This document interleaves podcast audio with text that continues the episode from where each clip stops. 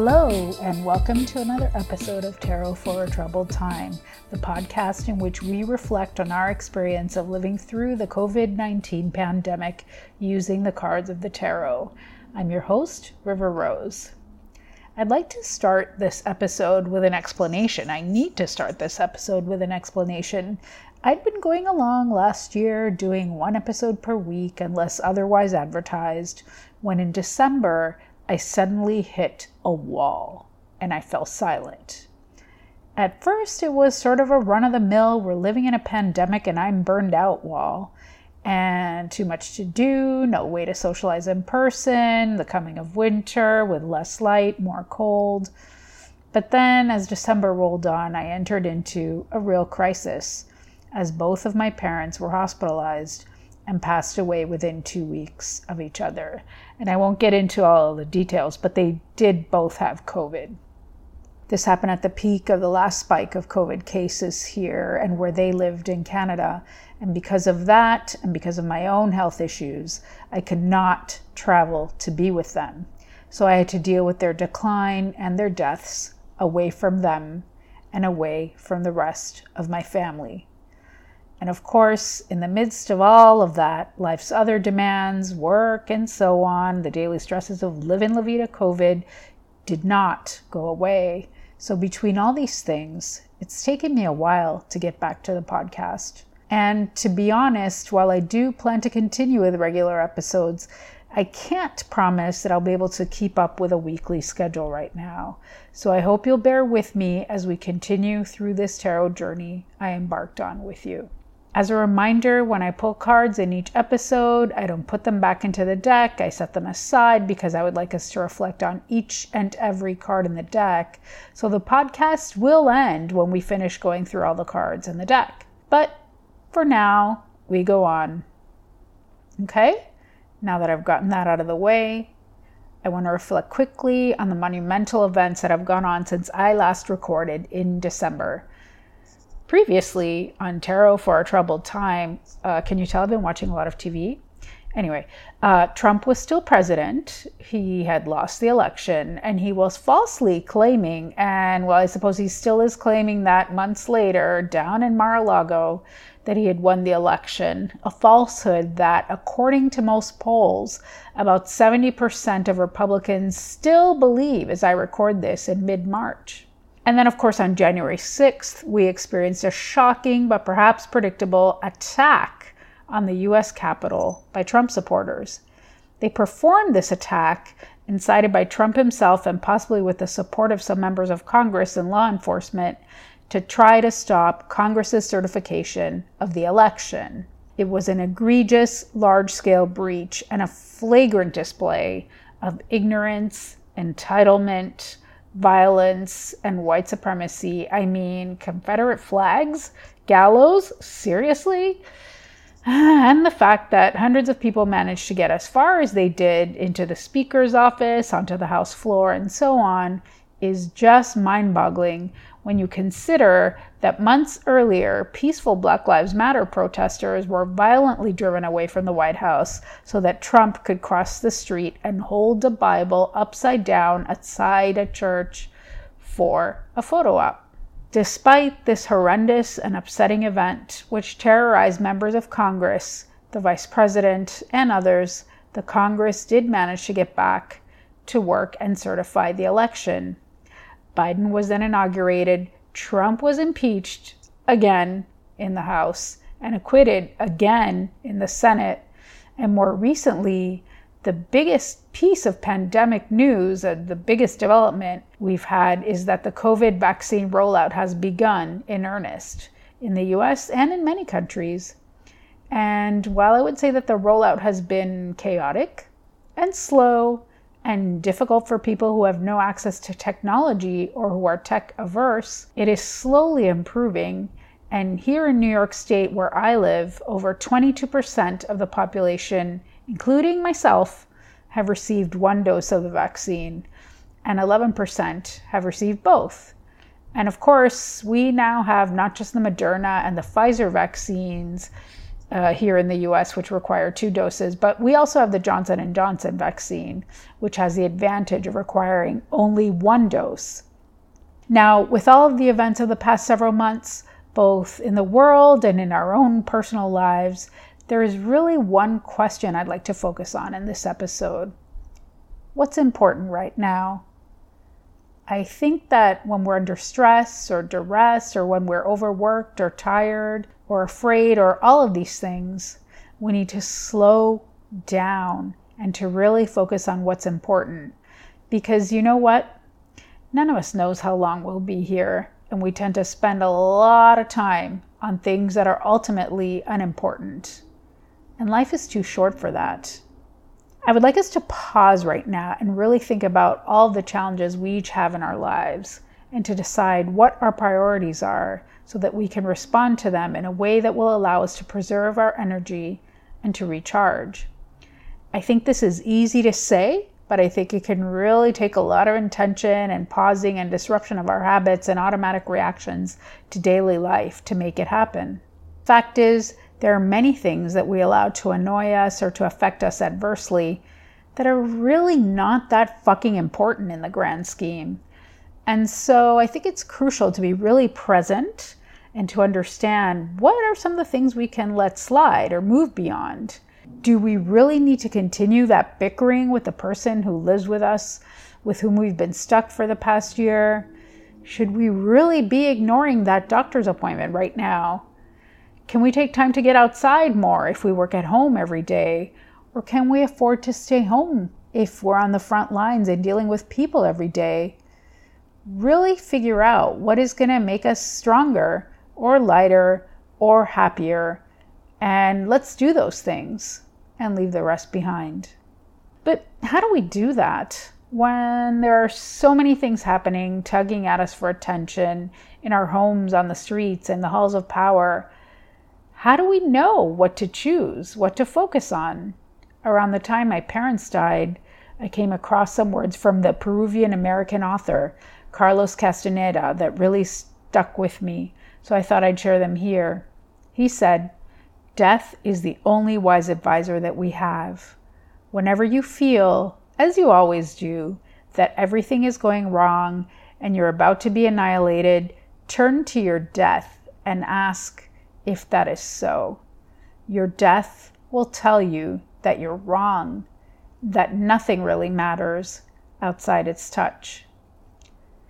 Castaneda's words highlight the importance of prioritizing in your life against the ultimate and most universal reality we all share that we're all going to die. This is a reality that we don't think about enough, in my opinion, particularly in Western culture but in the face of the amount of death we're dealing with right now, I'm here to tell you that now is the time to meditate on the reality of death. For one thing, it's something we have to get comfortable with because it's inevitable and because our society tends to hide it away and make us afraid of it. But more importantly, we have to do it because coming to terms with our death can ultimately put us on a path to liberation, to shedding all the fears that are holding us back, and all the so called problems and challenges that occupy our minds and weigh us down. And that compared to the reality that life is fleeting are not that important. So, the way we're going to do that right now is to look at the tarot. Now, remember, the question is what's important right now? And we're going to use a body, mind, spirit spread that is going to guide us in better understanding how we gain clarity about our priorities. And so, with these things in mind, I'll tell you that the three cards I drew for this reading are the Queen of Cups, the Nine of Cups, and the Four of Swords. That's the Queen of Cups in the body position, the Nine of Cups in the mind position, and the Four of Swords in the spirit position. So, what do we notice here? These are all minor arcana cards, which typically symbolize the everyday. So we're getting a suggestion that we need to focus on taking care of the practice of life, on shaping our daily habits without thinking too much about the big picture. We're also seeing that two of the three cards are cups, which is the suit of water and symbolizes the emotions, the imagination. So we're being asked to focus through the lens of what we're feeling and dreaming about and imagining above problem solving or our intellect. Looking at the individual cards now, in the body position, we have the Queen of Cups, one of the monarchs that rules over our emotional life. In the Rider Waite Smith deck, she is facing left, looking out at the sea, holding up a large ceremonial cup, sitting on a stone throne that is decorated with sea creatures, her feet resting on some pebbles at the edge of the water. The queen in our modern spellcaster's tarot has long, flowing, sort of wild black hair. She is facing us head on, and her highly adorned throne seems to be made of silver, and it matches her necklace and rings. She holds a goblet by the base in her left hand, and her right hand actually covers the top of the goblet. She has the toes of her left foot dipped into a pool of water, while her right leg is crossed over her left, and her right foot is dangling in the air. Behind her is a majestic waterfall, and she is surrounded by greenery. This queen is entirely in flow. She is empathetic, she's receptive, sensitive, introspective, she's psychic, emotional, loving, and a dreamer. She encourages us, she motivates us, perhaps even enables us. She is a conduit who invites us to look at our deepest fantasies or visions for our lives and to think creatively how to make those fantasies happen. In the body position, she's giving me a self care vibe. Maybe she's telling us that our bodies are craving more physical activity. Maybe she wants us to eat more healthy food, or maybe she wants us to indulge in more of our favorite foods to feed our bodies what they love and crave. Maybe she's encouraging us to have more sex, or take more bubble baths, or get more sleep. Whatever you want, the point is we need to listen to what our bodies are telling us that we need, and we need to address those needs, particularly if we're run down. Moving now to our mind card, the Nine of Cups. In the traditional Rider Waite Smith image, we see a content looking man sitting with his arms crossed on a bench. On his head is a large red hat with a large feather. Behind him is a semicircular structure draped in blue that holds nine cups. The rest of the card, the ground and the background, are a vibrant shade of yellow. So we have all primary colors fulfilled here in this card. Now, our version, our modern spellcaster Nine of Cups, diverges quite a bit from this image. We see nine cups arranged in a three by three configuration in a field of tall grass. It is nighttime, and in the background, we see the silhouettes of bare trees and possibly some mountains. In the sky is a large, full moon. Most dramatically, out of the center cup, in the back row rises a being who looks to be a genie or jinn, a magical creature with origins in Middle Eastern mythology. While very different than the old school figure on the Rider Waite Smith version of the card, his upper body has a similar stance. His arms are folded, he too has a look of contentment, and he has a rather similar head covering.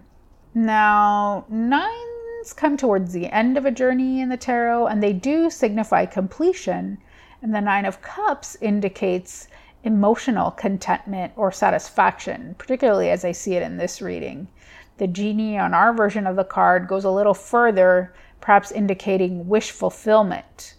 Everything we need and want has been granted, has been given to us.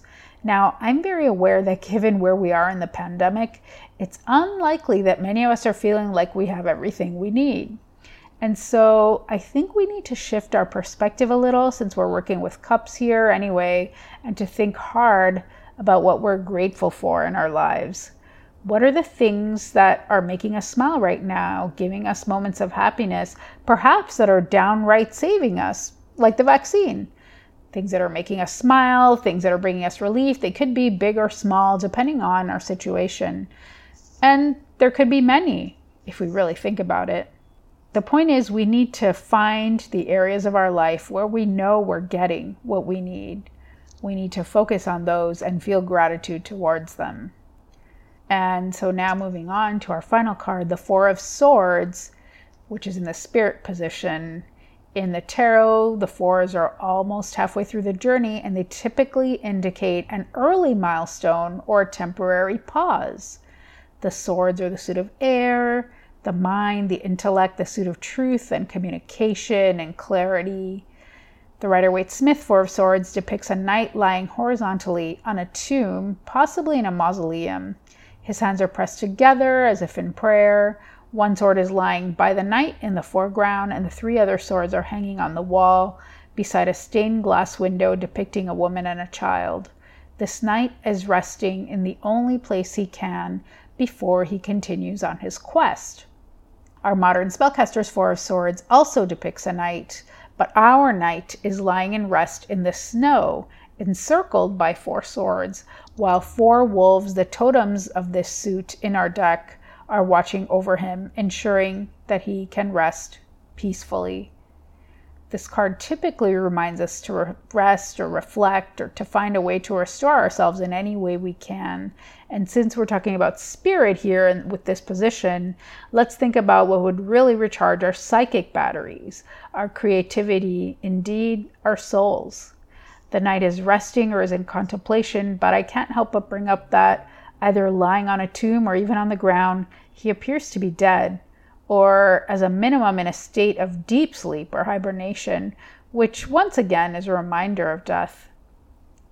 Some of us might want to pray or meditate or otherwise reflect in quiet or out in nature. Some of us might find a way to take in art or contemplate beauty in some other way, which admittedly may be more difficult in most places because of the pandemic. And so we'll have to get creative to figure out how to do that. What's important, though, is the pause and the reflection so as to find a way to restore the energy that we will need to keep going through this troubled time.